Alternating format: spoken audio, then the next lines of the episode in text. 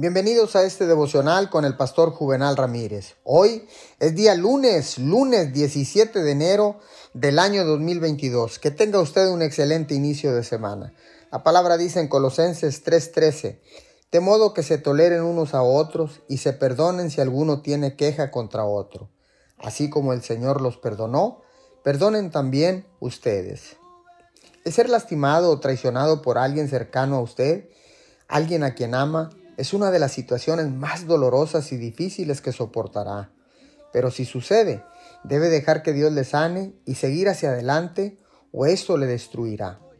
Al no perdonar, usted simplemente estará solo con su dolor, amargura y resentimiento. Además, su capacidad para disfrutar a Dios y su bien para usted disminuirá si es que no se destruye por completo. Hágase un favor y perdone totalmente a la persona que le lastimó. Dios nunca le pide que haga nada sin darle la capacidad para hacerlo. Con su ayuda puede perdonar y superar su dolor. No tiene que pasar su vida sintiéndose herido, amargado, enojado y ofendido. Puede perdonar y ser libre. Señor, gracias porque ahora sé que cuando yo perdono, estoy dejando salir a alguien de la cárcel.